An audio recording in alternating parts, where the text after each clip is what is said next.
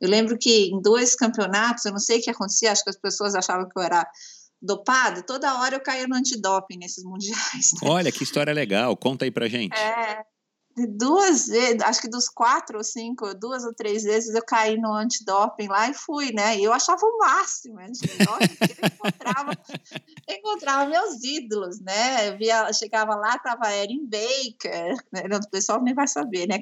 Karen Smear, Karen Smear era a minha favorita, porque eu gostava da, da atitude dela, né? Ela era uma pessoa muito positiva, era uma pessoa simples, assim, não era arrogante, e ela ela teve, lembro que ela teve câncer uma época e voltou, então uma pessoa que mostrava muita perseverança, então ela era, era a minha, a minha ídola maior no triatlo. Ela foi campeã, época. se não me engano, acho que em 90, né? No, em 89 foi. no Mundial, né? Ela foi campeã mundial, se não me engano. Orlando, não foi que ela ganhou, eu acho?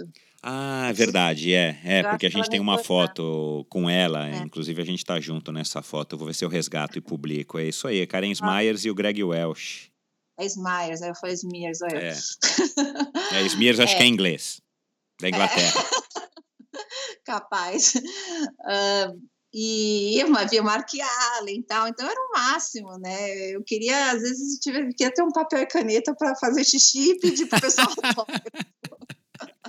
Sensacional. Então, era, era o melhor momento do teatro, era ser selecionada para antidoping.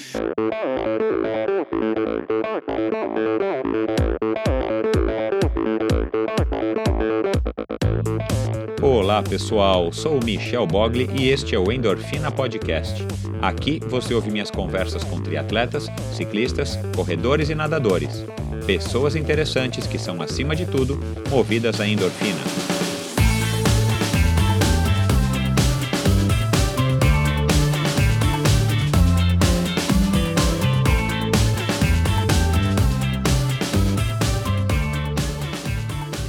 Olá, bem-vindos ao episódio 8 do Endorfina Podcast. Antes de falar da minha conversa de hoje, eu, como já tenho feito em alguns episódios, eu quero agradecer novamente a participação, o envio de e-mails e de mensagens aí de todos que estão participando. É sempre um prazer quando eu recebo. Eu peço desculpas às vezes pelo atraso na resposta, mas é que são tantas coisas para fazer, né? E como isso aqui acaba sendo também mais uma delas, uh, eu pego as mensagens às vezes com um pouco de atraso, mas de qualquer maneira eu leio todas e respondo todas. Eu agradeço aí a participação, sugestões, muitas sugestões legais. Quero agradecer então novamente a participação de vocês e quem não participou que participe, envie seu e-mail é, sua sugestão, sua crítica, seu comentário para michel@endorfinabr.com ou através do Instagram ou Twitter no endorfinabr, tá certo?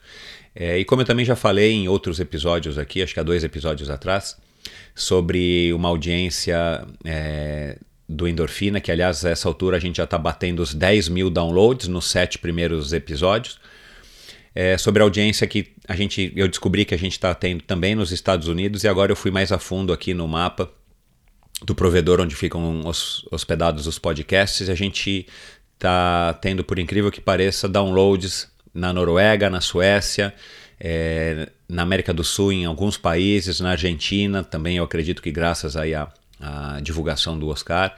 Então, muito obrigado aí a vocês que estão nos ouvindo no Japão, muito obrigado a vocês que estão nos ouvindo aí em qualquer canto do mundo. Participem também, enviem seus e-mails ou suas mensagens através das, do Instagram e do Twitter, que eu respondo a todos. Espero que vocês estejam curtindo também o Endorfina. Bom, minha convidada de hoje é a doutora Liane Beretta de Azevedo. Foi triatleta profissional entre 87 e 96 e na nossa conversa aqui vocês vão perceber que o comecinho e, e um pouquinho aí do final a gente aborda um tema aí muito legal, muito interessante, que eu acho aí que todos vocês vão gostar. A Liane ela é professora em, em atividade física e professora de saúde pública na Universidade de Teesside, no norte da Inglaterra, na cidade onde o Robinho foi jogar futebol quando ele saiu aqui do Brasil, a cidade de Middleborough. E o trabalho dela, na verdade, é, é, é não somente dar aula, mas conduzir pesquisas e estudos, justamente para é, estudar o, os benefícios da atividade física e os malefícios da falta da atividade física na primeira infância das crianças, entre 0 e 5 anos. E isso ela, ela é, estuda e aplica isso nas creches e nas escolas é, da Inglaterra justamente para que os professores e os próprios pais tenham consciência da importância da prática da atividade física nesse comecinho da nossa vida, da vida das crianças.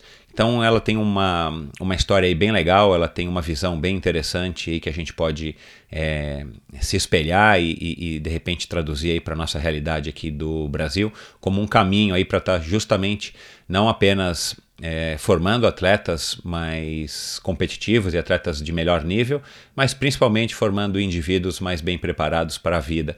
Então vocês vão perceber aí que, que a nossa conversa ficou bem legal.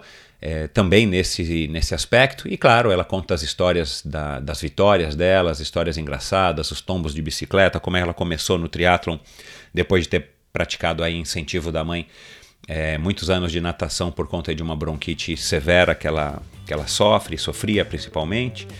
É, tecnologia, ela fala aí também sobre as viagens, a época da equipe OP, ela conta uma história legal, como vocês já ouviram agora no comecinho aí sobre o doping, enfim.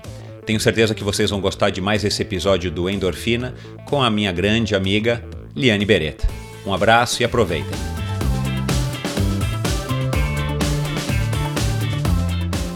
a produtora de áudio Pulsante tratou e finalizou o som deste podcast, um passo importante para o crescimento do Endorfina.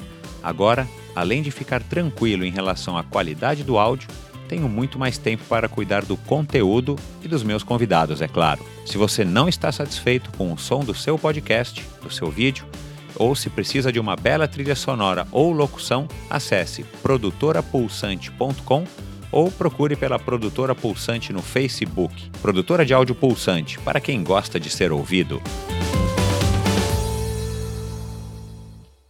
Ela foi minha primeira amiga e referência feminina no triatlon. Foi também parceira na equipe OP e em muitos treinos na piscina do Clube Pinheiros.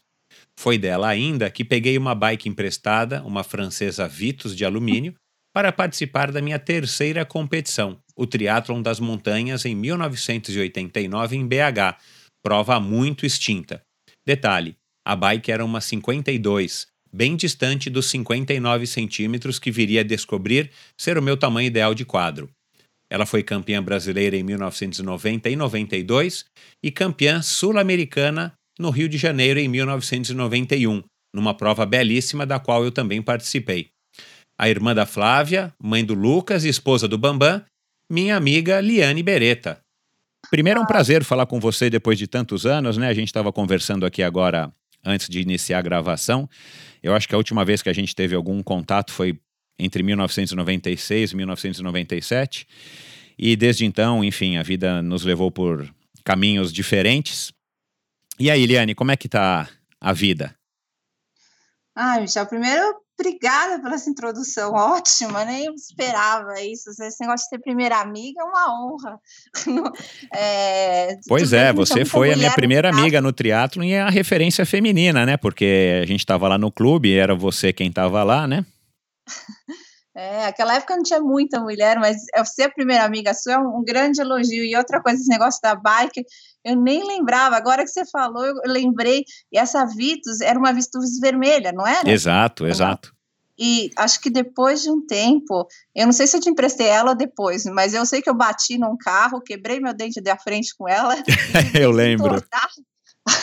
e tive que desentortar o quadro. E eu não sei se você usou ele antes de ser entortado ou depois. Então, então além de ser. Foi antes ou depois? Então, como você me emprestou ela, provavelmente você já estava com a outra bicicleta. Então eu devo ter usado a bicicleta amassada, desentortada, eu não me recordo. Olha que beleza, hein? Além de ser 54 em vez de 59, era uma, uma bicicleta de quadro torto. Mas, mas era bem, melhor né? do que a minha Calóizinha Concorde RT, né? De 15 quilos. Ai, pô, mas foi uma boa lembrança essa. Então, eu tô bem, eu tô aqui morando na, na Inglaterra, no norte da Inglaterra, perto da Escócia, um, já há 12 anos. É, trabalho aqui, tra trabalhava antes numa universidade mais no sul da Inglaterra, chama, numa cidade chamava Worcester, E agora eu trabalho aqui no norte, numa cidade que chama Middlesbrough, na Universidade de Teesside. E essa universidade aqui, Middlesbrough, um, é, talvez alguns brasileiros conheçam, é uma cidade em que o Juninho, jogador de futebol, jogou futebol por muitos anos, as pessoas que gostam de futebol. Não, claro, eu lembro eu... disso, dele indo para a Inglaterra quando ele era novinho ainda, né? Isso, e aqui ele é rei né? Eu, eu vou para casa, uh, eu pego o trem aqui, que o trem aqui é uma maravilha, né? E eu passo sempre por um restaurante, no restaurante tem uma foto do Juninho, o restaurante favorito do Juninho, aqui de, de Middlesbrough. E quando eu vim fazer minha entrevista para o meu emprego, quando eu falei para o cara que eu era brasileira, a primeira coisa que ele me perguntou se eu era parente do Juninho. Eu falei, é, no Brasil? o Brasil é o tamanho de uma formiga, claro que sou parente do Juninho. Interessante, meu. Então, aqui é o que, quando você fala brasileiro aqui na minha cidade, eles logo pensam em, em Juninho. Esse e, é o nosso futebol, tô... né? Produto de exportação é, nacional líder no mundo. É a única coisa que se fala aqui direto, né? É, é uma coisa, uma lembrança forte do Brasil é o futebol na, no, na fora. E eu tô fora do Brasil, acho que desde 2002, que eu fui para África do Sul fazer o doutorado, na cidade de Cape Town, que é maravilhosa, e depois vim para cá. Então, estou um tempão sem, sem comer pão de queijo, pão de batata e, e ouvir música brasileira. Isso, mas com certeza uma experiência né, super válida e construtiva, também como a gente estava conversando agora há pouco. O nosso país é uma maravilha, a gente gosta bastante do Brasil, mas é, a gente ainda tem muito para se desenvolver aqui para chegar num nível satisfatório, principalmente pensando na população menos favorecida. E você aí acompanhando as nossas as notícias internacionais no noticiário aí da, do norte da Inglaterra, é, você já está sabendo, obviamente, da Lava Jato, né? Esse escândalo que tem acontecido aí a cada dia, cada manchete de jornal um escândalo novo e tal. Enfim, mas esse é o país que a gente está e, e e vamos embora. Oliane, é... e o que, que você faz aí na Inglaterra? Então, é, eu trabalho na área de saúde pública, principalmente na área de promoção de atividade física. Então, essa questão social, para mim, ela é bastante importante, né? Que aqui na Inglaterra, é, eles é, é uma sociedade assim um pouco mais é, equilibrada em relação à parte social, a classe média que é muito homogênea, você não vê tanto disparates das classes baixas para as classes altas como se vê no Brasil. E, e, e a saúde pública, é, que é boa, né, apesar de ter decaído nos últimos anos, ainda é bem melhor do que o Brasil. E, e, essa área que eu trabalho é principalmente uma área de prevenção à saúde. Então, a atividade física, como a dieta, como a, a redução de, um, do fumo, do cigarro, de álcool, é tudo visto como maneiras de mudar comporta de comportamento, mudança de comportamento da, da população que são vistas a longo prazo como é, é uma forma de economia para o governo, porque como a saúde é pública, quanto mais saudável a população, menos custo vai ter para o governo para cuidar dessa população, né? Faz total então, é, sentido, né? Faz, é, aqui eles pensam muito assim nessa parte de prevenção e, e essa é a minha área de, de pesquisa, que é o que eu tenho feito, principalmente eu trabalho com crianças, eu faço a promoção de atividade física em escolas, eu tenho muito interesse hoje em dia de trabalhar com crianças pequenas, abaixo de 5 anos, porque me preocupa a, a quantidade de tempo que as crianças passam hoje em dia em tablet, em telefone e deixam de brincar. E, isso afeta muito o desenvolvimento motor dessas crianças, né? Porque essa fase do 0 ao 5 é quando seu cérebro está em maior desenvolvimento, a parte motora está em maior desenvolvimento. Então, o fato da criança ficar só no, no tablet, só naquele comportamento sedentário, e não brincar, ela perde a coordenação motora, o desenvolvimento social, né, a interação que ela tem que ter com outras crianças para aprender a se comportamentar. Então, eu faço um trabalho em creches para ensinar as professoras de creches a ter maior é, atividades, promover atividade física dentro das creches, trabalho com os pais para os pais reduzirem o tempo de, uh, uh, de tela das crianças, ensinarem os pais a, a levarem mais as crianças para brincar fora, ou fazer brincadeiras mais ativas em casa.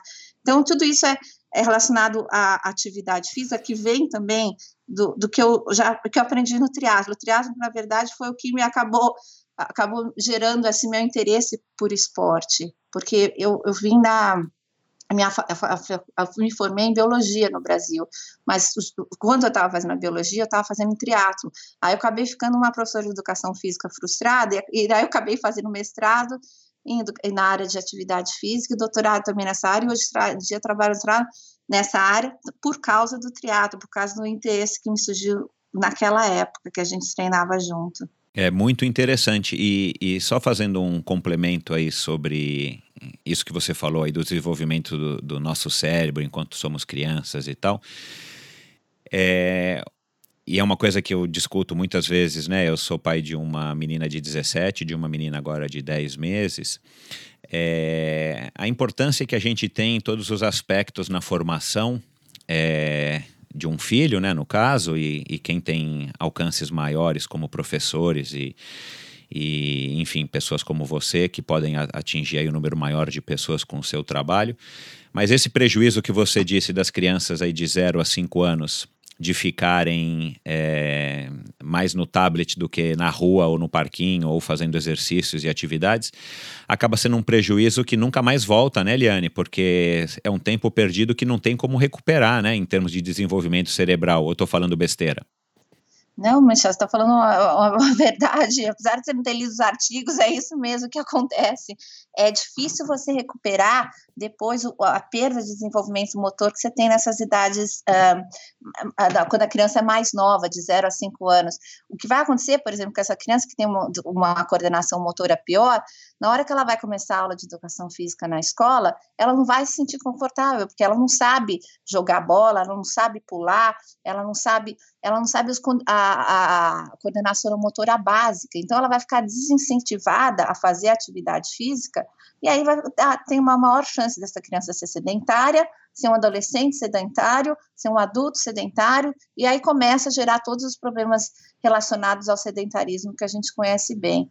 Então, é, é uma fase assim que eu acho crítica para se trabalhar a coordenação motora, e também o fato do, do, da, da, televisão, assim, deixar a criança muito isolada no meio, então ela não consegue nem interagir com outras crianças e saber como ela vai se comportar quando, com frustrações, com divisão de brinquedos, essas coisas, e, e os pais usam muito a tela para controlar comportamento, né? Não sei como é que é aí no Brasil, mas você vê, vira e mexe pai levando criança não, em restaurante põe o tablet na frente para a criança se comportar. Então a gente, eu como mãe, eu, eu, sei que isso é uma coisa fácil, né? Se, eu, se meu filho não está se comportando, eu dou o tablet para ele, ele fica quieto. se ele, em vez de ele ficar correndo. Então. É, funciona, é, não adianta, é, funciona mesmo, funciona. mas esse é o caminho mais curto, é o caminho que não é o melhor, né? É, e eu acho que muitos pais não sabem disso, sabe? Eu acho que, claro, as pessoas mais esclarecidas e, e, e que têm mais acesso à informação mas eh, o que, é, o que é uma pena são as pessoas, e aí a grande maioria no nosso caso aqui do Brasil, que não tem acesso a esse tipo de informação ou, ou já foram eles mesmos prejudicados por, por esse comportamento dos seus próprios pais e acabam levando esse tipo de educação, vamos dizer aí, de comportamento, entre aspas, aí para os seus filhos, para suas famílias, o que acaba, enfim, criando um ciclo vicioso que parece que o, a pessoa já é fadada a ter esse destino justamente porque na, na primeira infância ele não teve o estímulo necessário, né? Com certeza. É, é isso, é porque é mais fácil, né? Eu, como mãe, eu sei que é muito mais fácil para mim dar um tablet para o Lucas e não precisar ficar brincando com ele, filho único, então fica só em cima de mim para brincar, né? Ou e do Bambam. Mas é, ele fica. É, é, muito mais fácil você dar uma tela e deixar a criança lá. E o, o que acontece também é que os pais hoje em dia estão toda hora no celular, é, então, a, criança repete o comportamento do pai. A criança aprende muito mais pelo comportamento do que pela fala, porque o pai falando que não faz isso, faz aquilo. É pelo o comportamento como o pai se mostra para o filho que o filho acaba repetindo. Então, o, a gente, você vê direto. É, as crianças é, no tablet e o pai no telefone, essas coisas assim. Eu eu não sou contra a tecnologia, eu acho que a tecnologia só veio, só não, ajudou muito, né? Principalmente eu que moro fora do país, se não fosse a tecnologia, como que eu ia entrar em contato com a minha família do Brasil? A gente tem acesso à informação muito mais rápido do que a gente tinha em qualquer época, então é muito mais acessível, né? Democratizou muito a informação. Mas a gente precisa tomar cuidado, principalmente com as crianças e crianças pequenas, no tempo que elas ficam usando essa tecnologia. Elas, lógico elas têm que aprender a usar tudo, mas tem que ser uma coisa moderada, né? Tem que ser a indicação hoje em dia no máximo duas horas é, por dia. Eu tenho certeza que crianças passam muito mais tempo que isso. E, e, e, lugares, aqui o problema geralmente é clima, né? Quando é frio, é difícil, tal. No Brasil, acho que o problema mais é violência. As crianças não vão brincar na rua. Eu e você, a gente brincava na rua quando era criança, né? Hoje Opa, em dia as crianças dúvida. ficam, ficam muito mais restritas, né? E hoje em dia apareceu o tablet, então fica uma segurança para os pais deixarem tablet, videogame, essas coisas, né? Então é, é um, é um são, são duas coisas que estão vindo e que acabam, no geral, gerando um, um outcome, um, uma, uma, uma finalidade lá, um final negativo para a criança a longo prazo que precisa ser pensado, né? Eu acho que a consciência é o primeiro estágio, é, os pais terem consciência de que isso está acontecendo e tentarem se policiar a, porque na verdade o que todo pai quer é que o que que tem uma, uma criança saudável, uma criança que se encaixe na sociedade, que, que seja tem um futuro bom. E, e isso tem que começar bem na, numa idade já bem. Um, às vezes eu te falei para você, eu moro tanto tempo fora que eu esqueço de falar português. Uma idade bem. Uh, quando a criança ainda é bem pequena, né? É, na, na, na primeira infância da criança. Na primeira né? infância, é isso, é isso que eu queria dizer. Bom, é, é muito interessante esse tema e para os pais que estão nos ouvindo aí, que, que fique aí o recadinho da é, doutora, é? Doutora Liane? É, Eu te chamo de tá, doutora? Não, você não precisa chamar de doutora. Enfim, é, mas vamos lá, é, a gente está vivendo aí, né, nos últimos 20 anos ou 30 anos, a gente está vivendo um, uma época que eu que eu gosto de dizer que é uma época bem curiosa e interessante, mas ao mesmo tempo a gente não sabe aonde que isso vai nos levar, né? Principalmente no médio e longo prazo, né? É, com toda essa entrada, essa penetração da tecnologia que é inevitável, a gente não vai ter mais volta, na minha opinião, a gente não tem mais como se livrar dos celulares e dos computadores e da internet mas eu acho que falta a gente aprender a saber como usar melhor todos esses recursos que com certeza é, podem nos ajudar e muito em todos os aspectos, ou quase todos os aspectos da, da nossa vida e da, do desenvolvimento da sociedade. Mas vamos voltar aqui para o tema do triatlon. Você disse que na época cursava biologia, foi quando você ingressou no triatlon. É, conta um pouquinho desse comecinho aí, o que, que você fazia quando era garotinha e aí você resolveu fazer biologia e por que o triatlon? É, então, eu comecei no esporte porque acho que como muito atleta, eu, eu tinha é, crises de bronquite fortíssimas quando eu era pequena. Minha mãe me falou que num ano eu consegui ter cinco crises de broncopneumonia, cinco vezes internada. Então, ela me pôs a natação logo cedo. Minha mãe sempre foi uma grande incentivadora é, do esporte para mim e para minha irmã, né? E ela levava a gente, eu lembro ela na, nas arquibancadas da, da natação, sábado e domingo sentada por oito horas, enquanto a gente competia, então tinha uma paciência de Jó para dar apoio para gente. Isso é uma outra coisa também que é é, o trabalho na minha área, o pai ser o facilitador da criança para atividade física, isso é muito importante, né, que o pai é, leve. É, lógico que o exemplo do pai sendo atleta, sendo esportista, ajuda, mas o mais importante é o pai facilitar a criança a fazer esporte, né? E minha mãe sempre fez isso, e pelo fato de eu ter sido, ter essas, essas crises de bronquite fortíssima, ela me incentivava muito a nadar. E eu nadei por vários anos, nunca fui uma nadadora é, muito, é, muito boa, assim, né, os meus resultados do triatlo foram bem melhores que os meus resultados da natação, E uma época comecei a fazer caminhadas com, com um grupo que chamava Freeway, que acho que ainda existe. E tinha um, um amigo nosso que chamava Álvaro Sala, não sei se você vai ouvir um dia, mas ele falou assim: você já nada, você não quer fazer uma São Silvestre? Eu peguei e fui fazer uma São Silvestre. E eu me dei bem na Na época que a São né? Silvestre era à noite, né, Liane? né? A São Silvestre era à noite, era uma coisa de, era demais, né? Meia-noite. Muito legal. Correndo. e o pessoal lá se abraçando à meia-noite na rua, Nossa porque era, era no meio da corrida. E eu tinha o quê? Uns 14 anos, 15, eu achei aquilo o máximo, né? E conseguia correr a São Silvestre toda. E, e aí meu, esse meu amigo falou, porque você já nada, já corre, porque você não faz triatlo, né? Aí minha mãe, lógico, me deu uma força, arranjou uma bicicleta, e aí eu comecei a treinar para triatlon. E, e aí o meu primeiro triatlon foi aquele de, da CIA. Você já fazia na CIA? Não, eu, eu ia participar da etapa Santista, mas eu tive um acidente de BMX e não pude participar. Mas conta, aí você, participou do circuito da CIA? Participei do primeiro, do Rio, participei do circuito todo, né? Acho que o primeiro foi no Rio, que foi o primeiro que eu fiz, e eu fui décima lá. E, e para mim, que era uma nadadora ai, medíocre, né? Não, não muito. Ser décima num campeonato, numa primeira vez que você compete, era demais, né? Eu lembro que eu fiquei uns 15 minutos na transição enrolada, com, com, com é, pedalei de tênis e com aquele capacete que parecia um pinico. É, toda, e não sei se você lembra, Michel, também, eu, eu, bicicleta nunca foi meu forte, né? Eu era, eu caía toda hora de bicicleta. Eu lembro, né? eu lembro. Eu não sou uma pessoa muito coordenada, né? E, Mas não foi culpa e, do tablet, né? Porque na tua época não tinha, né, Liane? tinha tablet. Vamos defender aqui a dona Júlia, né? Foi algum outro problema, mas não teve nada a ver com o tablet. muita natação e na, nada de outro esporte, que eu acho que eu fiz, isso é outra coisa que também se fala hoje em dia, né? Que você tem que trabalhar com diferentes, é, é explorar diferentes capacidades motoras, né? E o caso da minha bronquite era só natação, só natação. Lembro que até na escola quando tinha aula de educação física, eu era sempre a última a ser escolhida por vôlei, por mas, mas eu era boa na queimada, porque eu corria, e testes de Cooper eu era a melhor da classe. Então, você já via que já tinha um sinal do, do, do, do que eu podia ser alguma coisa no triatlo, né? Mas com bola, eu e a bola, a gente se odiava.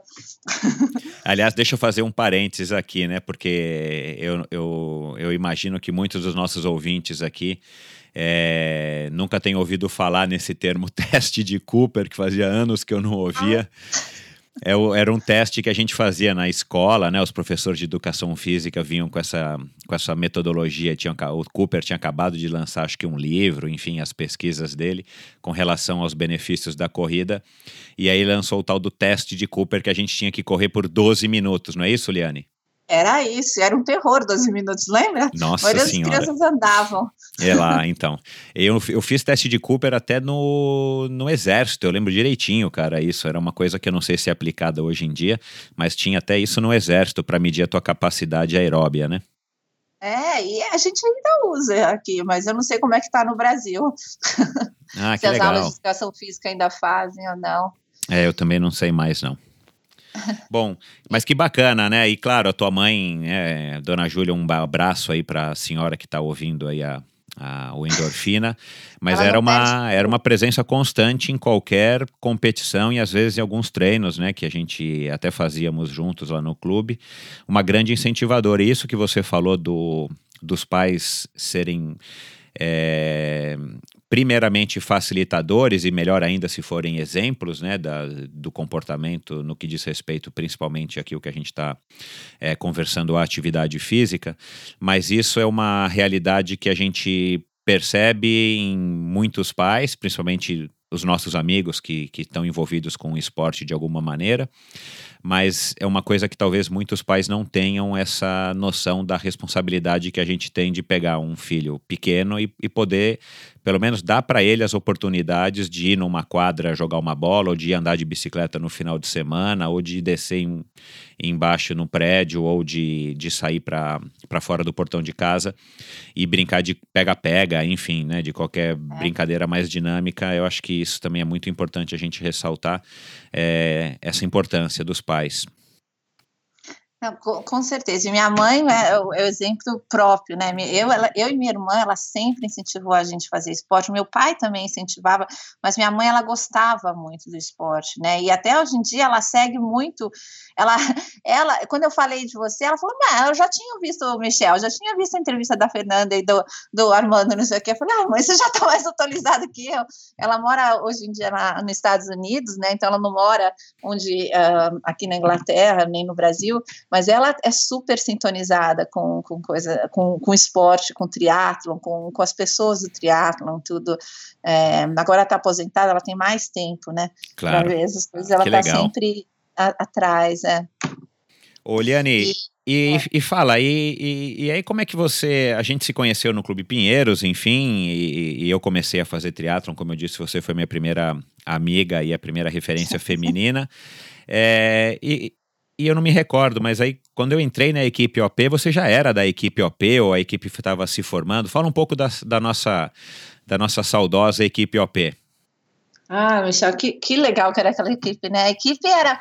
Um, eu acho, eu não sei se a gente entrou, acho que a equipe foi formada como um todo, não lembro se você entrou depois ou não, mas era Paulo Fontana, Edmundo Caetano, Michel Bogli, Luiz Biasi e eu, única mulher, né? Sentia lá a protegida e tinha o Fábio, né? Que era o chefe. Claro. E eu sempre lembro da, das nossas. O que eu mais lembro daquela época é as nossas viagens, como eu dava risada de estar junto com vocês, né? Cada um. É, vocês me chamavam de Maria Boia, não sei se você lembra. Lembra, era o apelido que o Paulo Fontana te deu, né? É, Paulo Fontana sempre com aquelas brincadeiras, né? E eu dava risada. ele vai estar tá aqui, em breve ele vai estar tá aqui no, no Endorfina, viu? Não, você não perde por esperar, e os nossos ouvintes aqui também não perdem por esperar as histórias do, do grande Paulo Fontana, Paulo Sérgio Fontana. Ele era muito engraçado. Eu posso contar uma só engraçada? Outro dia eu, eu levei ele para comer em casa e minha mãe era agrônoma. E ela tinha um jarro que tinha é, que ela tinha ganhado nessas coisas que ela vai de congresso, e aí tinha um nome de um produto químico. Daí ele achou que eu ia dar pesticida. Falou: você vai me dar pesticida para tomar? Não sei o quê. Umas assim. Eu lembrava que o Fontana me dá. Era muito engraçado, assim. As, as coisas que eu mais lembro do triatlo é essa amizade que a gente tinha, essas viagens que a gente fazia e dava muita risada junto. É o dia que você quebrou a lâmpada do chefe, lembra? você sabe que eu conversei com o Paulo Fontana outro dia, né? E fazia também muitos anos que eu não, que eu não falava com ele. E ele lembrou dessa história. Eu lembrava, mas já tinha esquecido, estava adormecido aqui. E ele falou: Olha, eu lembro muito dessa nossa história, dessa história quando a gente foi viajar. Acho que foi para aquele triatlon de Ilha Solteira, se eu não me engano, né? Eu fui abaixar a tampa do porta-malas, pegou na cabeça do Fábio. Mas enfim, é, muitas histórias.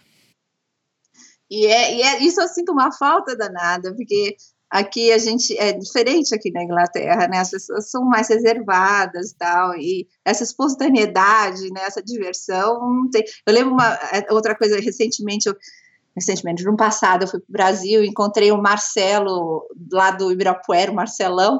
Ele viu meu filho e falou: Ô, caixa d'água! Eu falei: Não estou acreditando que meu filho tem o cabeça grande. Eu, falei, já, eu achei super divertido umas coisas que aqui, é, para vocês parece bobo, assim, mas é uma descontração assim que os brasileiros têm, essa que, que, eu sinto muita falta aqui, essa, essa diversão. E o que mais lembro do triatlo é quando eu durmo, assim, é, quando eu lembro dessa época é, saudosa, é, não, é, não são os títulos, não são os troféus, mas são essa, essa, essas pequenas lembranças, assim, essa, essa amizade que, que, com certeza, se a gente se vê de novo um dia, se a gente sentar para comer uma pizza, a gente vai ser a mesma coisa, falar a mesma coisa, isso eu sinto muita falta. É, um dia, às vezes eu já vejo que o pessoal do triatlon da, das antigas tenta se reunir e tal, eu falo, ah, queria estar lá, vou conversar com o pessoal para bater um, trocar uma ideia, dar umas risadas. É, a então, gente mas... fez uma reunião recentemente aí do, do Endorfina numa pizzaria aqui em São Paulo. Eu quero ver se eu levo isso para outras cidades também. Mas, Liane, é, nem a gente acreditou que estava organizando. Foram mais de 45 pessoas. Nossa. E de todas as gerações, desde o Akira, que era um dos mais novos, até o Pepe, lembra do Pepe Quiros? Pepe, ele tá bem. Tá super bem, com 83 anos, tá super Nossa. em forma, enfim. Então foi muito legal.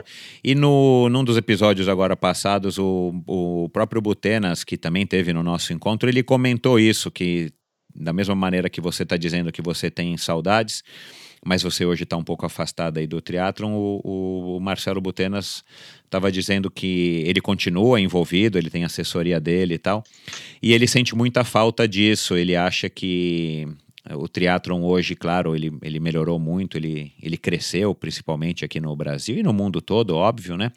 Mas ele sente falta disso, ele não vê isso na, na, nas equipes, nos grupos, na, esse, esse coleguismo, essa história de todo mundo viajar junto, essa história de é. vamos fretar um ônibus e vamos lá para o triatlon das montanhas, vamos fazer uma caravana de carro e vai todo mundo junto lá para Angra dos Reis competir. E é uma coisa que também me dá, me dá saudades e a gente aproveitava muito e, e tinha muito como você disse, né, hoje, depois de, de 25, quase 30 anos, é, são as memórias que mais marcam e não os títulos, não os troféus. Com certeza.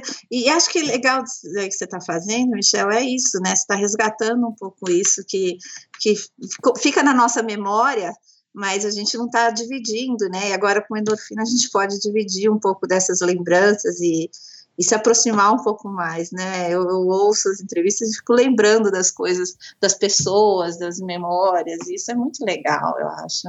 É, que Faz bom. bem para a alma, né? É, então, principalmente depois que você vai ficando um pouquinho mais velho e é. você percebe que infelizmente, né, você vai lembrar disso, não está tanto tempo, eh, seja não é, você ainda não é inglesa, como você disse, mas assim, aqui no Brasil a, a, gente tem essa falta de valorizar a memória, né? Seja dos nossos avós, dos nossos familiares, seja de pessoas públicas ou de ídolos do esporte, né? Então, tirando um Pelé, um Garrincha, tirando o, os grandes expoentes aí do, dos esportes brasileiros, é, de antigamente, a gente não, não tem nem como saber o que, que eles estão fazendo, como é que era, como é que não era, enfim, né, nos episódios que, que, que, passou, que passou agora, eu conversei com o Fernando Nabuco, que foi para a primeira Olimpíada dele, quer dizer, a única Olimpíada que ele participou em 1960 para nadar o revezamento 4 por 100 e contou histórias magníficas, quer dizer, é, eu acho que enfim, o, o, Endorfina tem esse propósito também de discutir a realidade do, dos esportes hoje em dia, mas principalmente de mostrar para quem quiser ouvir, seja de antigamente, ou seja, os, os, atletas mais novos ou os curiosos, de como é que foi na nossa época, porque foi o que disse o Galindes aqui também no, no programa. É, naquela época, a gente não tinha noção do que estava fazendo, a gente estava todo mundo aprendendo e experimentando, e a gente, e, e o Galindes usou uma, uma uma comparação que eu achei muito feliz e vou já estou usando isso agora quando eu me refiro a esse assunto. A gente pegou uma estrada toda esburacada de terra, cheia de pedra, e aí a gente foi aos pouquinhos, a gente foi alisando, foi, foi é, trabalhando ela com a enxada, passando o trator e asfaltando para que hoje né, as novas gerações é, possam e estejam aproveitando o triatlon numa estrada muito mais fácil de se pedalar e de se correr do que na nossa época que a gente tinha que descobrir até, até receber um, a revista que vinha importada, não sei de quem que ia, trazia para a gente saber o que estava sendo feito lá fora, a gente ia a nossa maneira aqui tupiniquim, né? Com certeza, é toda, toda a evolução do treinamento do triatlo, né, começou naquela época, né, a gente não sabia direito o que fazia, mesmo os treinadores, eram treinadores geralmente de corrida ou de natação, é, não eram os treinadores especializados em triatlo, que iam aprendendo também junto com a gente como, como é, periodizar, como montar o treinamento, né? É, eu, eu, me arrependo muito de não ter feito é, mais um trabalho mais de força na minha época, porque eu, uma das razões que eu parei o triatlon é, porque eu tive uma contusão que, que, eu não conseguia recuperar, e eu era, eu era uma, uma magrela, né, e não tinha massa muscular nenhuma, então eu acho que hoje em dia você vê os, os atletas, eles trabalham mais, é, uma coisa mais estruturada, eles têm um, uma programação que eles têm o treinamento dos três esportes, eles têm uh, o nutricionista, o, o, treinador de força, tem toda um, um, uma estrutura bem melhor que a gente não tinha naquela época, né? Fora que, que morar em São Paulo para fazer triatlo era uma coisa que a gente, a gente acha que era, era herói. Eu lembro que era, a gente ou atravessava a marginal para ir para Bandeirantes e co, corria o risco de de, de morrer, como teve gente que aconteceu, né? Ou pegava meia hora de carro para ir até o, o, o, não sei se ainda é assim do mesmo jeito, mas ia até o posto de gasolina e de lá começava a pedalar. Então, cada treino que você ia fazer, você pedalava duas, três horas, era cinco horas para acabar o treino, porque era uma hora para ir para uma prova voltar.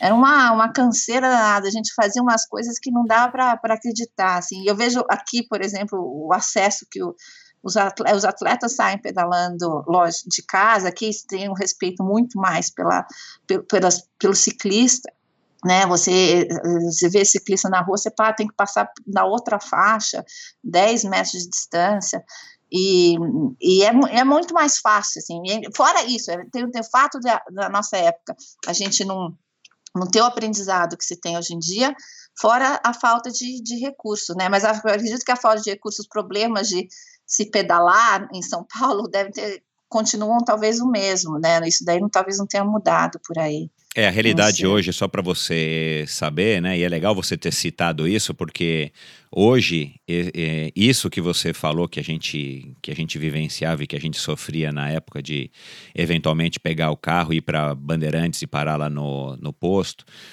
Hoje as pessoas se deslocam, se deslocam muito mais tempo para fazer os treinos no, nos finais de semana, né? É, porque, enfim, a USP continua aí, abriu a ciclovia, tem a, a ciclovia da Marginal, que é, é, acaba sendo um, um, uma coisa muito legal perto da realidade que a gente tinha, né? Embora não seja o treino ideal, mas hoje em dia as pessoas se deslocam muito mais para poder treinar, porque, claro, a cidade cresceu, as coisas estão muito mais complicadas em termos de deslocamento do que na nossa época, que já era ruim, né?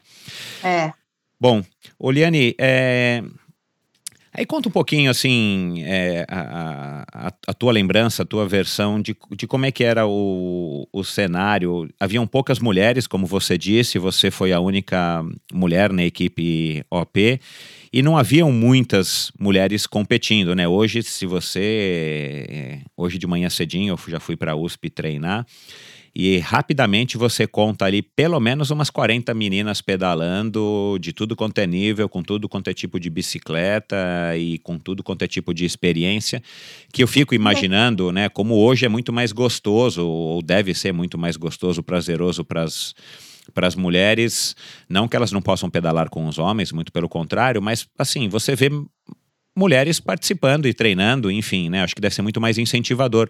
Como é que era lá naquela época? Como é que é a tua lembrança daquela época com relação às mulheres no triatlon?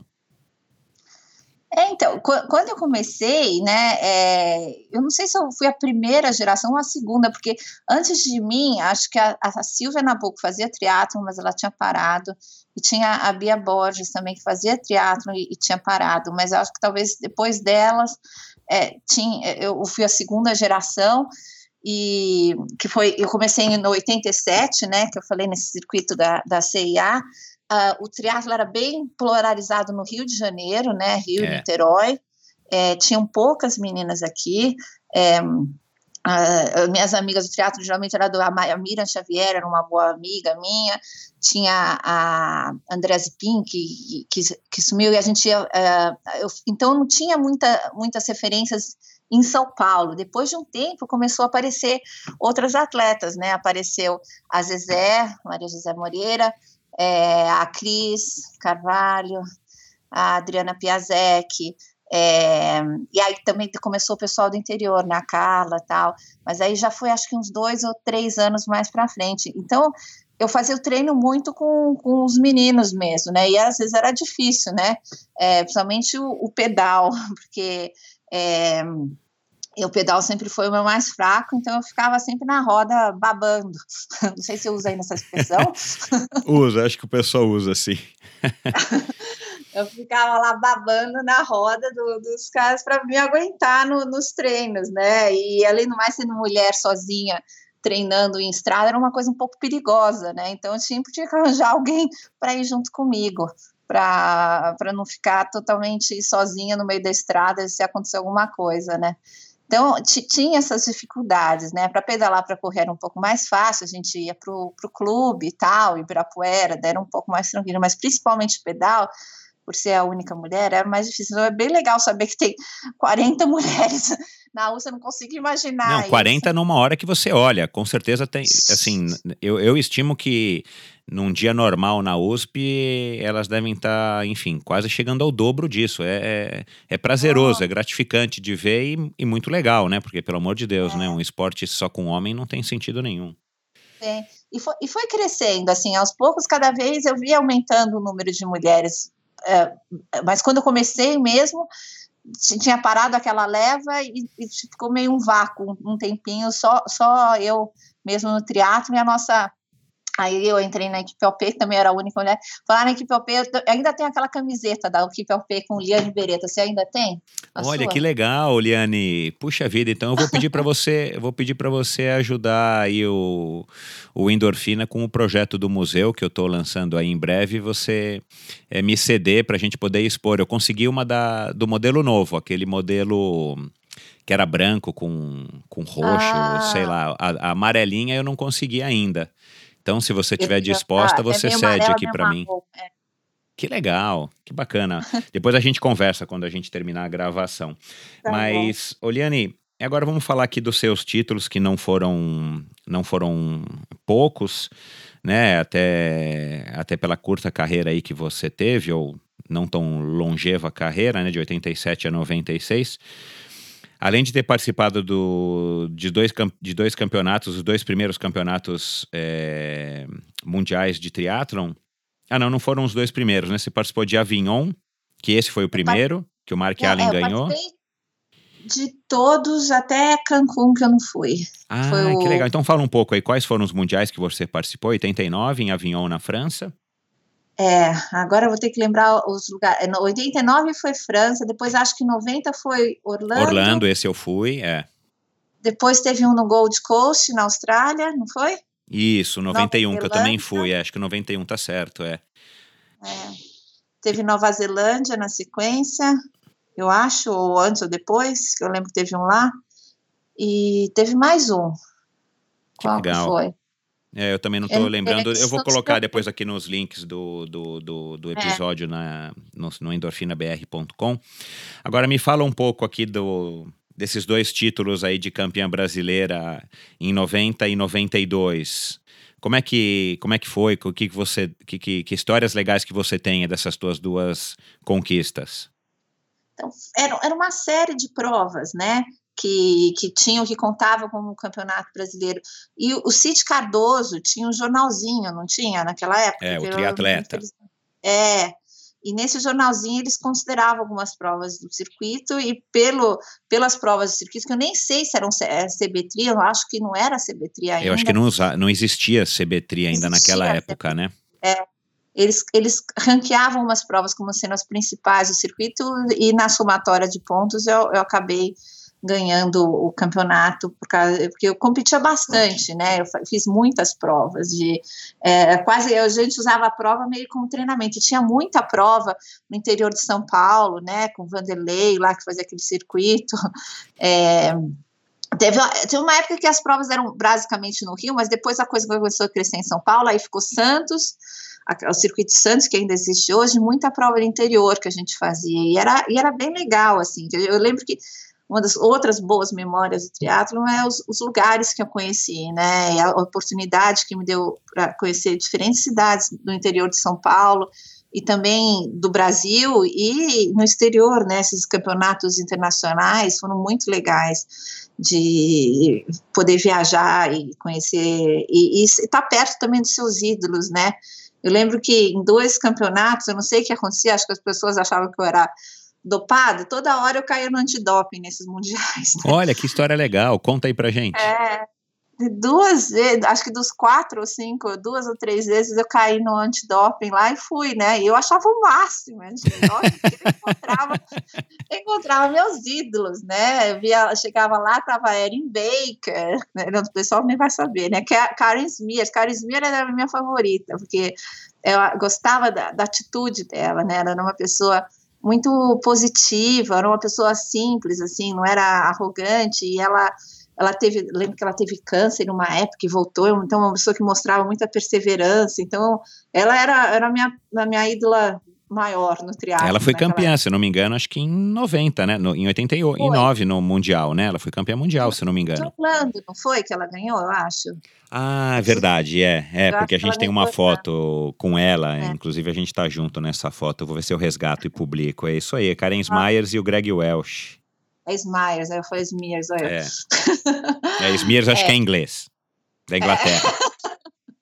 Capaz. Uh, e havia Mark Allen e tal, então era o máximo, né? Eu queria, às vezes, tive, queria ter um papel e caneta para fazer xixi e pedir para o pessoal Sensacional. Então, era, o melhor momento do teatro, era ser selecionada para antidoping. Bacana. Que legal.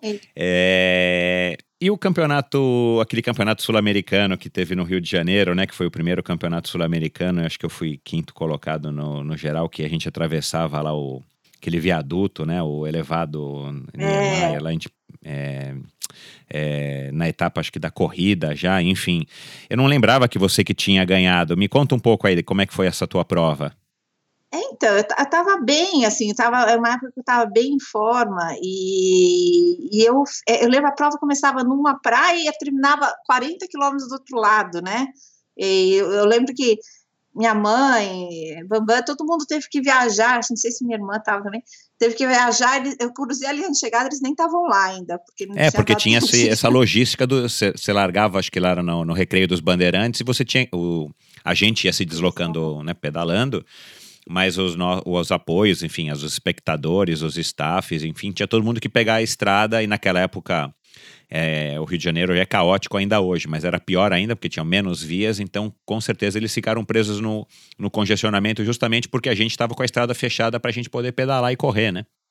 É, e, e, aí cheguei não tinha ninguém, não, mas olha, foi uma alegria enorme, né? Eu, eu acho que eu nadei bem, né? Minha natação nunca eu não era uma nadadora exímia, mas era uma nadadora boa, conseguia sair no primeiro, primeiro pelotão. E, por incrível que pareça, aquela prova pedalei bem. E corrida foi uma coisa que, que eu uh, acho que eu tinha um biotipo razoavelmente bom para correr e, e, e, consegui me dar muito bem na corrida. Você lembra do teu tempo, Liane, na, é, na corrida aí do, do Sul-Americano? Eu não lembro. Sabe qual a prova que mais me marcou, que, que não tem nenhuma, nada a ver com esses títulos? Foi ter sido segunda no Ironman de Porto Seguros. De, aquela lá eu lembro do meu tempo. Eu fiz uma hora e meia na, nos 21 da maratona. Que, que para mim foi um tempo ótimo. E, que e ano que foi isso, Liane? Prova, mas... Oi? Que ano que foi? Foi quando eu estava quase parando. Foi mais ou menos em 96. E foi uma coisa, foi incrível, assim, porque foi meu primeiro meio Ironman. É, é, eu não sei se você lembra, é, eu tive uma fratura exposta. É, Lembro, grande, no braço. É, era uma época que eu estava treinando super bem, né? E aí eu fui pedalar na Bandeirantes e para variar estava babando, né? Atrás da roda do, do era o Ed, o Bambam e o Elvio. E eu lá sofrendo, né? E eles é, tinham um pedaço de pneu de caminhão, eles desviaram e não deram tempo de avisar, ou eu estava babando tanto que nem vi se eles avisaram. Caí, tomei um zigpol. Vocês ainda falam zigpol aí, não, né? não, nunca mais ouvi essa expressão. E aí eu caí, apoiei o braço e, e, e tive uma fratura exposta, quebrei o rádio a um, né? E fiquei lá no meio da Bandeirantes com, com os ossos para fora. E aí veio uma. Coitada, minha dureza. Chamaram a ambulância lá e fui ser operado em Jundiaí, no hospital público. e fizeram uma cirurgia no meu braço, que a, você precisa ver o tamanho dos pontos que eu tenho aqui. Então, cada ponto é o tamanho do braço, uma, uma um cuidado com a estética enorme, né? Que estão que, que, que marcantes até hoje aí no teu braço? Bem marcantes. Eu vejo assim, quando eu vou em reunião aqui, eu trabalho, o pessoal olha para o meu braço, né? Porque fala, o que, que essa mulher tem esse corte enorme no braço? Mas sabe que eu tenho orgulho? Graças ao Hospital de Jundiaí. Nossa, Hospital de Jundiaí. Mas eu vou falar a verdade, eu tenho orgulho dessa cicatriz, porque me lembra, o triatlo me lembra essa época boa, assim. Eu não tenho nem um pouco de vergonha de mostrar essa cicatriz enorme que eu tenho no braço. É uma Interessante, coisa isso traz, aí. traz boas memórias. Bom, mas o que, que tem eu... a ver a cicatriz, o tombo, é, então, com o meio Ironman de Porto Seguro? É, então, aí, só voltar. E aí, o que aconteceu? Eu, eu fiquei quatro meses com o braço engessado. E eu ia treinar com o braço engessado, eu ficava na natação, eu ficava de antena, nadando de costas, ia pedalar, ia pedalar, porque é o seguinte, eu, eu acabei isso, eu tinha sido convidada para fazer o triatlo de Curaçao, porque eu ganhei o triatlo de Curaçao é, um, um, ano anterior, e eles me convidaram para fazer no ano seguinte, e, e era perto da, da, do dia que eu ia tirar o gesso, então, eu comecei a treinar mesmo com o braço engessado, eu pedalava com o braço engessado, eu cheguei a cair da bicicleta com o braço engessado, porque eu não... Meu, sensacional! completamente xarope, né? E aí eu voltei a treinar, e voltei a treinar é, sem ter condicionamento nenhum, e voltei a competir. E foi quando eu lesionei, quando eu tive essa lesão no piriforme, que acabou acabando assim com, com é o piriforme ele e ele, circu, ele é, circunda o, o, ciático. Então eu tinha problema no ciático. E eu comecei a competir direto com essa lesão e comecei a ter resultado ruim porque eu não tinha me preparado para voltar voltei muito rápido depois da contusão sem preparação nenhuma e não parava de competir e aí eu tava ficando frustrada.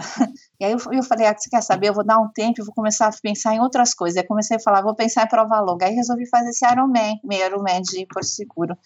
E aí treinei, treinei bem, e foi, por incrível que pareça, eu me senti, eu não sentia minha contusão, comecei, talvez por ser prova longa, não precisava tanta explosão, consegui treinar bem para Ironman, e no meu primeiro, meu primeiro meio Ironman eu fui segunda, a Susana Schnardoff ganhou, por incrível que pareça, eu passei a Cristina de Carvalho na corrida, que a Cristina corria que nem uma, um foguete, né? Então, para mim, passar a Cristina na corrida, porque ela me passou no pedal, era uma coisa incrível, né? Que legal. E, e aí eu fui segunda, e, eu, e é a prova que eu mais tenho orgulho hoje em dia, porque e engraçado que eu classifiquei para o Ironman do Havaí, e, e eu falei, eu não vou fazer esse ano, eu vou fazer ano que vem é, vou esperar mais um ano, fazer ter mais experiência prova longa. E depois desse ano eu acabei parando, porque minha contusão não estava deixando mais, eu também comecei a acabar a faculdade, pensar em fazer mestrado, e nunca fui para aí no fim da história, que eu fiquei, e passei minha vaga para a Cristina, e a Cris fez o melhor Ironman dela, eu acho que ela foi 15 aquele ano no Havaí, eu, se eu não me engano.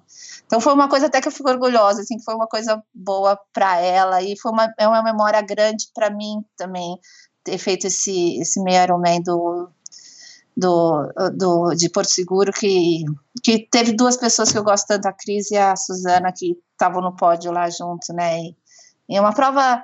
Eu gostei muito de prova longa. E um dia espero, talvez quando eu tiver aposentado do trabalho, que eu tenha mais tempo, de ainda fazer um Ironman na minha vida. Minha irmã já fez vários, mas eu nunca fiz. Ah, com certeza. É, é uma história muito bonita, enfim, é legal porque mostra aí bastante da tua personalidade. Eu que te conheço aí há tantos anos, é, eu sei que essa é uma história digna mesmo da Liane. Parabéns aí, Liane. É, e agora foi a prova que mais te marcou. É, mas você parou no auge também, né? Porque se você parou em 96, você parou logo depois do, do meio de Porto Seguro. É, eu parei, mas é que eu comecei também a fazer um monte de prova, é, sofrendo com essa lesão, me incomodando, e minha cabeça já não estava mais no triatlon. Eu estava querendo fazer outras coisas, eu estava querendo começar a, a, a, trabalhar com um pouco mais com, com a minha mente. Eu, eu sempre fiz faculdade junto com o triatlo, né? E foi sempre muito sacrificante. Talvez uma das razões de eu ter feito biologia e não educação física, porque a faculdade de biologia era à noite e lá na USP. E eu podia é, treinar o dia inteiro, ia para a faculdade, mas adivinha, né? Eu tinha uma maior fama de dormir nhoca, né? Porque eu só dormia nas aulas, eu estava sempre morta, porque acordava às 5 da manhã para treinar e treinava o dia inteiro. Mas era uma época que eu estava acabando e eu já estava pensando o que eu ia fazer na sequência, comecei a talvez trabalhar, então minha cabeça não estava mais nessa. E aí eu acabei parando de fazer triatlo. Não sei se estava muito. Acho que meu auge mesmo foi o começo. É, e acho que até eu ter esse acidente eu estava indo bem, assim. É, mas aí me atrapalhei também, falta de orientação, falta de talvez muita ganância de querer voltar e competir logo, e essa prova de curaçal que eu queria fazer, acabei trocando o pé pela mão e, e tá me atrapalhando. Mudando um pouco aqui é, de assunto, Liane. Poxa, você, o Bambam, né? Para quem não conhece, o Bambam também aí foi um grande triatleta, foi uma das pessoas aqui em São Paulo que também começou com o triatlon aqui. Eu não me recordo aí que ano exatamente que ele começou. É, você vem de uma, como você disse, né? Tua irmã também, a, a Flávia, fez bastante triatlo, era uma exímia corredora e tal. Tua mãe, uma grande incentivadora, e eu lembro que ela também nadava e corria, né? Não sei se também chegou a competir algum triatlo. Teu pai eu não me recordo, mas uma família de esportistas, né? É, isso é uma coisa muito legal e você acabou falando, a gente conversou um pouco agora no começo do programa sobre o, o exemplo, mas principalmente o incentivo e o estímulo dos pais. Como é que é, como é que é para você hoje, né, com o Lucas, você casada com o Bambam aí depois de tantos anos? O que que você, o que que você aprendeu? Qual é a conclusão que você chega assim do que o esporte te ensinou desde a natação ali atrás, quando você tinha bronquite, mãe te incentivava a nadar e tal. O que, que você traz do esporte para a tua vida profissional, para a tua vida familiar? Então, Michel, é isso que é, é uma coisa muito importante que eu, eu quero muito que meu filho é, faça algum esporte. Não precisa ser necessariamente o triatlo, né? Pode ser qualquer esporte, é, porque eu acho isso tão importante para uma para uma criança, para um, um, adolescente, somente quando você chega na idade de adolescente, você é exposto a tantas coisas, né, é, a influências externas, e o esporte, ele te dá a disciplina, ele te dá a perseverança, né, a, ele te dá o companheirismo, ele te dá tantas coisas, muito além de, de títulos, de, de medalhas, de troféus, isso que, que vale, é isso que, que fica para mim. Eu acho que eu carrego a, a, a, perseverança do que eu aprendi no triatlon, que, que eu vi nos outros atletas. Eu lembro também você, Michel, você era um atleta que nunca parava na prova, nunca. Você nunca desistia. Mesmo se tivesse pneu furado, não sei o que, você sempre cruzava a linha de chegada. Eu nunca vi você parando uma prova no meio. É, esses exemplos, assim, eu acho que são muito importantes para qualquer ser humano, para aprender um, a ser um, um ser humano digno, né? Eu vejo hoje em dia no meu trabalho, eu moro aqui num lugar é, diferente, estranho, com pessoas com, com, com personalidades bastante diferentes das personalidades brasileiras.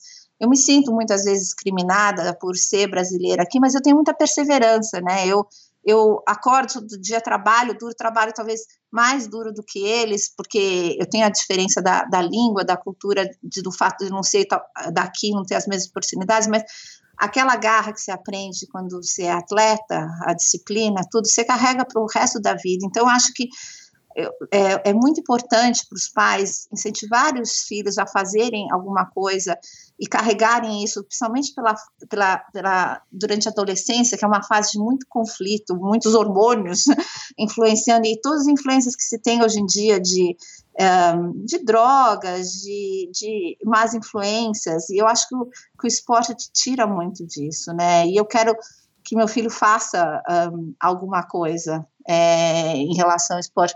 Ele, ele entende um pouquinho, assim, né? Porque eu, a outra camisa que eu tenho, Michel, é a camisa de Caiobá.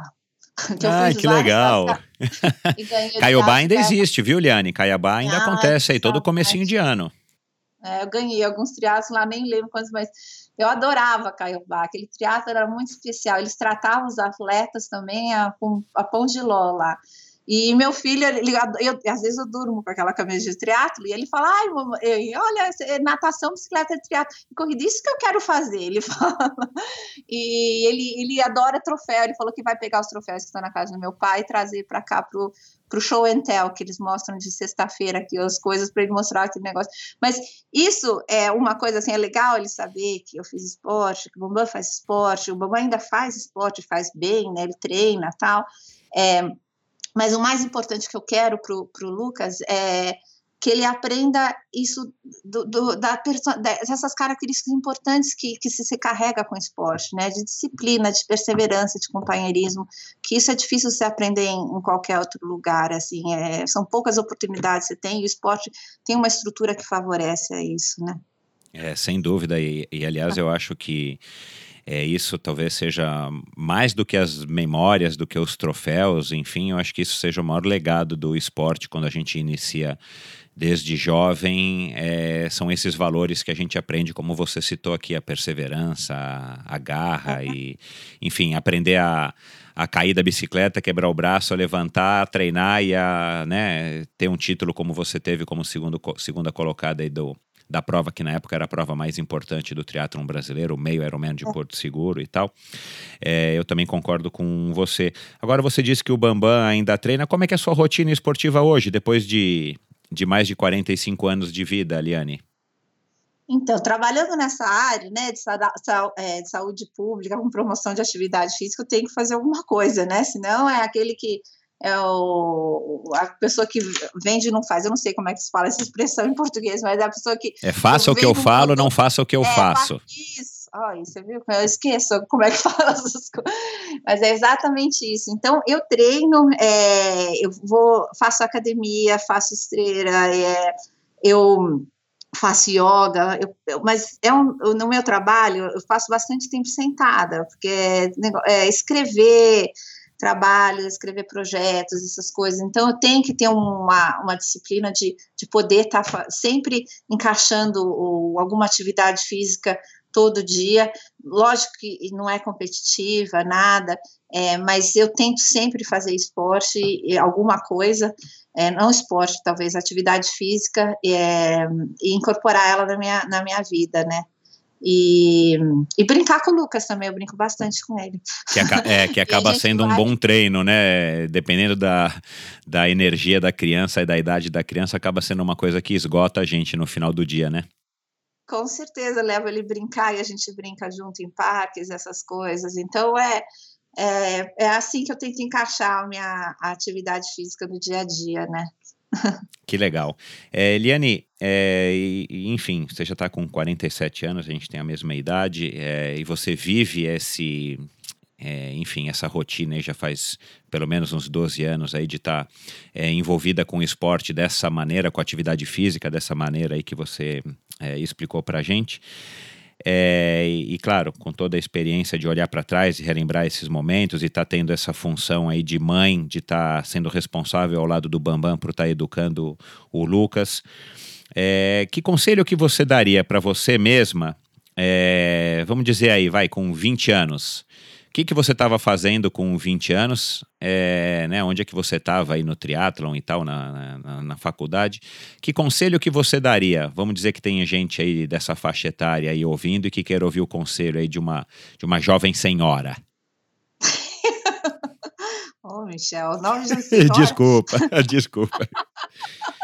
Não, mas você tem uma experiência bacana, né, Liane? Assim, é. É, pelo, pelo, pelo esporte, pela tua experiência de vida e por você ter esse contexto familiar que ainda está ligado aí, através do Bambam, a tua própria mãe e tal, ao esporte, você viver disso, né? Você, você tira o sustento da tua família de atividade física, de fazendo pesquisas e é. dando aulas.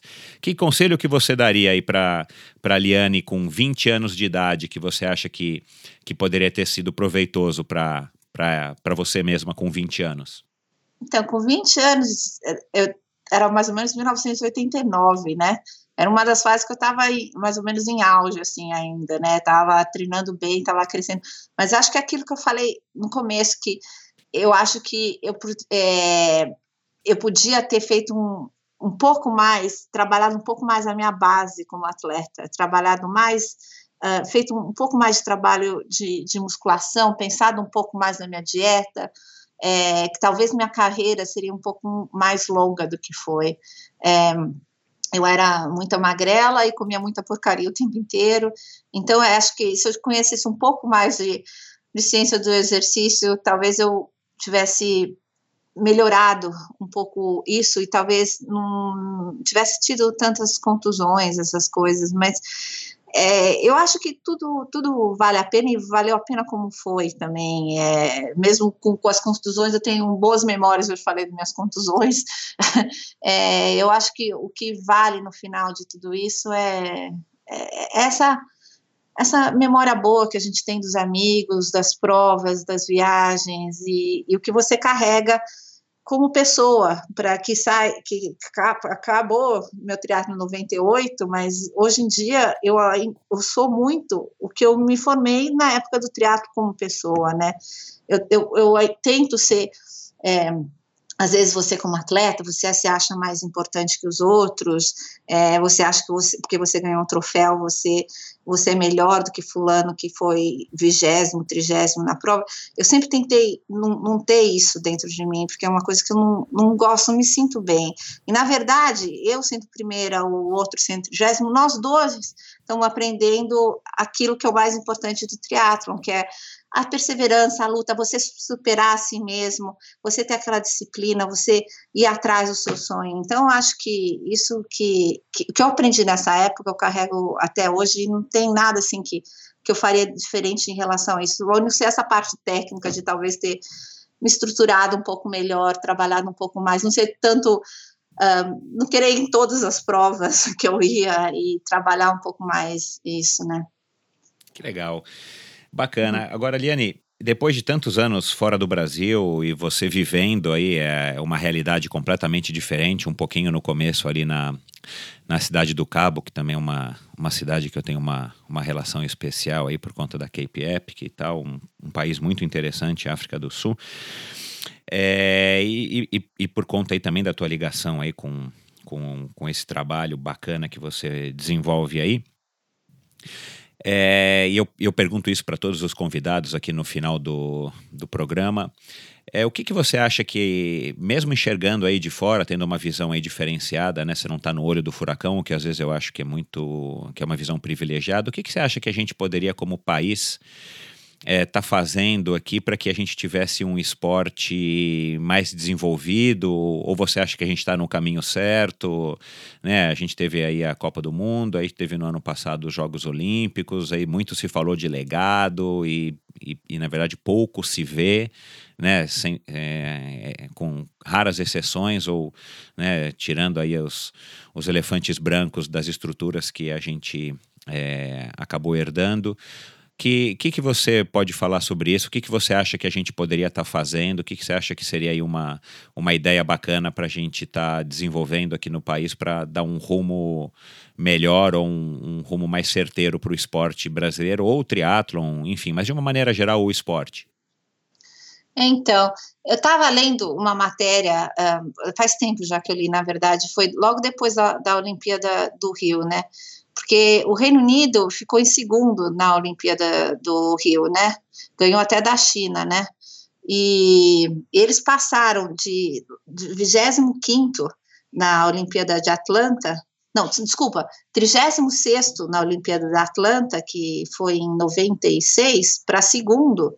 É, então foi uma melhora incrível. E o que aconteceu muito foi o investimento do. Um, do triatlon, é, do esporte geral aqui na, na, no Reino Unido, né? Eles investiram, eles começaram a pegar dinheiro da loteria, não sei de onde veio o dinheiro do Brasil para o esporte, mas eles investiam mais ou menos 5 milhões e hoje em dia eles investem 350 milhões no esporte com dinheiro da loteria. Tem alguns que criticam que talvez é, seja muito dinheiro jogado no esporte, mas eu acho que os benefícios que o esporte traz em geral para a população, isso vale a pena, né? Então, investimento é uma coisa importante, que você vê que dá resultado, né? O que foi que aconteceu aqui na, na Inglaterra, passar de 36 para segundo. É, para o tamanho da nação, que é uma nação pequena. E o que eles fazem, o que eles fazem com esse dinheiro? Não é dinheiro só para dar para o atleta e, e ficar Deus dará, eles investem nos treinadores, no treinamento desses treinadores, na aprimoração desses treinadores, investem muito na, na ligação da parte acadêmica com os treinadores. Então, tem universidades aqui que são totalmente interligadas com os treinadores olímpicos, com os treinadores de atletas, que eles passam todos os conhecimentos, tudo que eles estão aprendendo nas universidades em relação a, a sono, em relação ao equipamento, em relação à aerodinâmica. Existe essa comunicação direta com os treinadores, então os, os atletas sempre têm o último. A, a, a, última novidade, a última, o último aprendizado da ciência vai direto para os atletas. É uma e transmissão de conhecimento, isso, né? Transmissão de conhecimento, é. é isso que acontece, essa trans, é, transição, translation of knowledge, né? E isso acontece muito aqui, e isso que dá. Então, esse investimento vai muito nessa área de treinar lógico, financiar o atleta, ter um, o, salário, o atleta ter um salário seguro, conseguir viver disso, mas ter também os equipamentos, ter também o, o, atleta e pensar tudo a longo prazo. Acabou a Olimpíada do Rio, eles já sabem exatamente como é que vão se dar, vão dar, vão, o que vai acontecer na próxima Olimpíada. Então, uma coisa que eu sinto também no Brasil, não só no esporte, em tudo, é, que é muito diferente daqui, aqui existe um planejamento a longo prazo de tudo. Tudo eles planejam, não é uma coisa muito. No Brasil, o problema é muito é, é tudo muito imediatista, né? Você quer o resultado agora, para amanhã, e no esporte, como qualquer outra coisa, né? Por que, que não se investe na educação? Porque é uma coisa que vai que não se vê resultado imediato, é muito mais fácil investir numa ponte. É, essa, essa filosofia eu acho que, que falta um pouco no, no Brasil, o planejamento, a organização, até uma fonte de renda fixa, que se saiba que vai ser investida no esporte, né, lógico, os outros problemas que existem no Brasil, que é o dinheiro geralmente não vai para onde quer para ir, vai para corrupção, isso é uma vergonha que, que se Deus quiser está sendo corrigido agora, né, com, com, todos esses lava-jatos, etc. Mas acho que, que é isso, é, é, é, é o governo ter uma noção de qual, como o esporte é importante para a nação, para é, para a juventude, investir o esporte, lógico, você investe nos, na elite, mas também investe nos outros uh, ramos, as pessoas que não são, uh, que não vão ser atletas, mas que vão se beneficiar do esporte, que aqui tem um investimento global.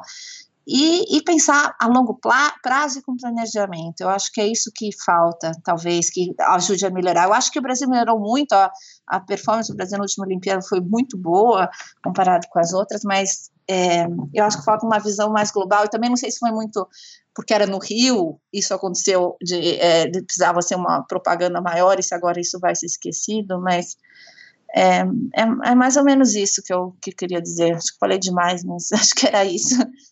Não, uma resposta longa para uma pergunta curta é excelente. É isso aí, que bom. É, faz total sentido, aliás, dá até um pouquinho de inveja, né? Se a gente tivesse é, sei lá, um, um, décimo dessa, dessa disposição, desse investimento e dessa, dessa sabedoria, né, dessa expertise de estar tá conseguindo desenvolver isso. Aliás, a gente tem, na verdade, a gente não consegue colocar em prática com raras exceções e não é da iniciativa pública, né, infelizmente.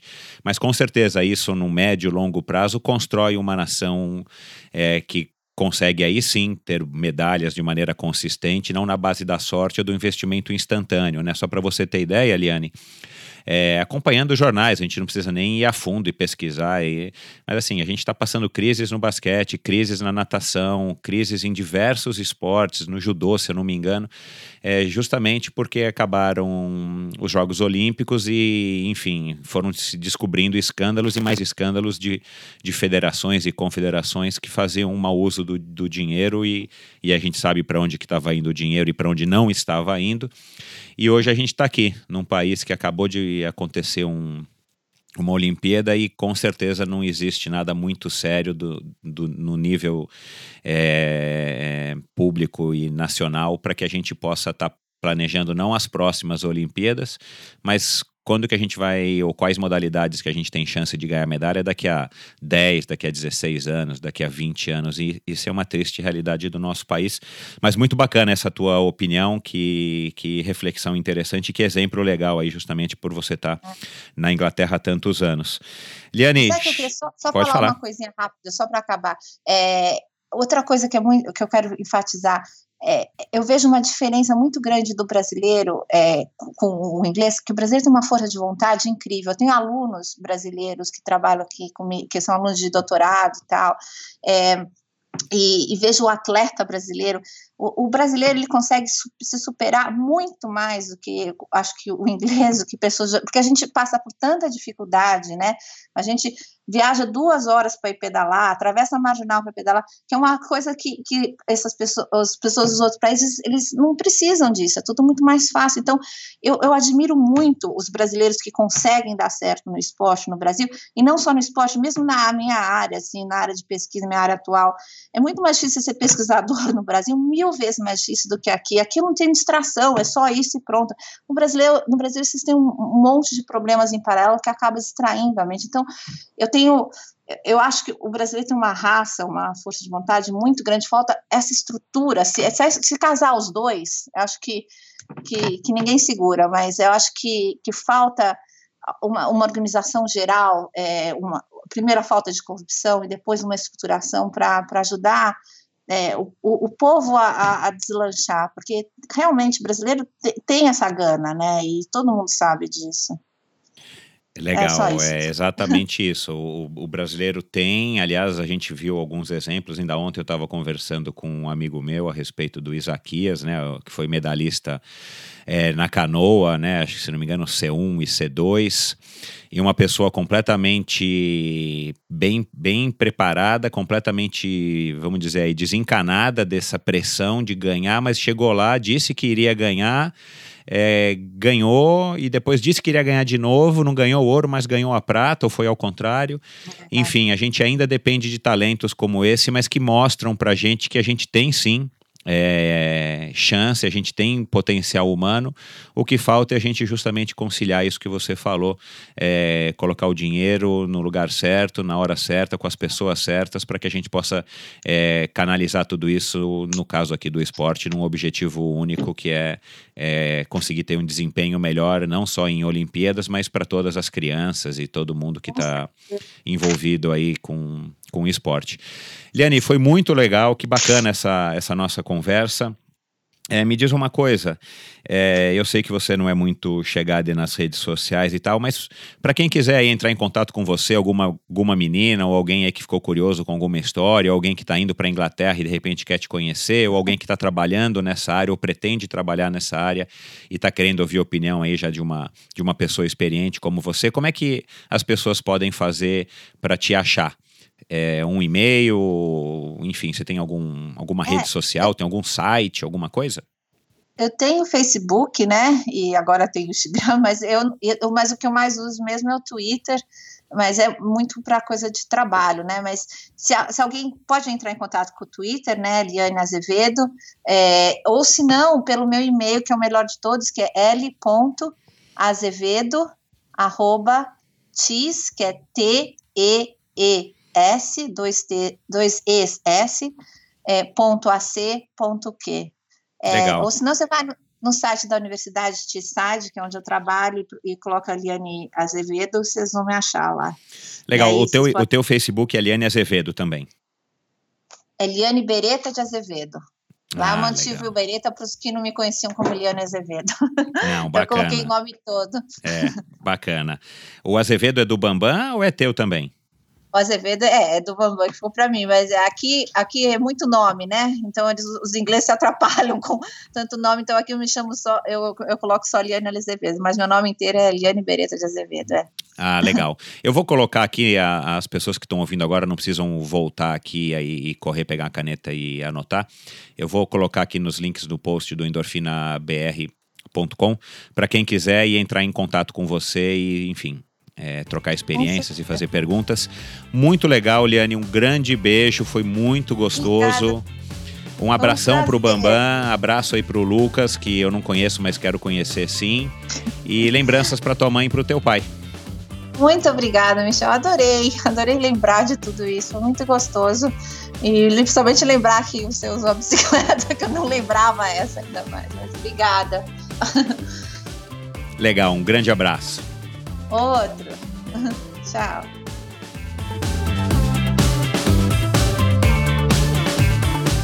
A produtora de áudio Pulsante tratou e finalizou o som deste podcast, um passo importante para o crescimento do Endorfina. Agora, além de ficar tranquilo em relação à qualidade do áudio, tenho muito mais tempo para cuidar do conteúdo e dos meus convidados, é claro. Se você não está satisfeito com o som do seu podcast, do seu vídeo, ou se precisa de uma bela trilha sonora ou locução, acesse produtorapulsante.com ou procure pela Produtora Pulsante no Facebook. Produtora de áudio pulsante, para quem gosta de ser ouvido.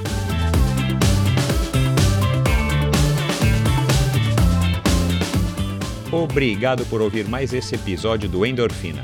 Acesse endorfinabr.com para ver as notas e links mencionados na conversa de hoje. Lá você ainda encontra todos os episódios do Endorfina. E lembre-se de participar você também, enviando suas sugestões, perguntas e críticas para michel.endorfinabr.com. Um abraço e até a próxima!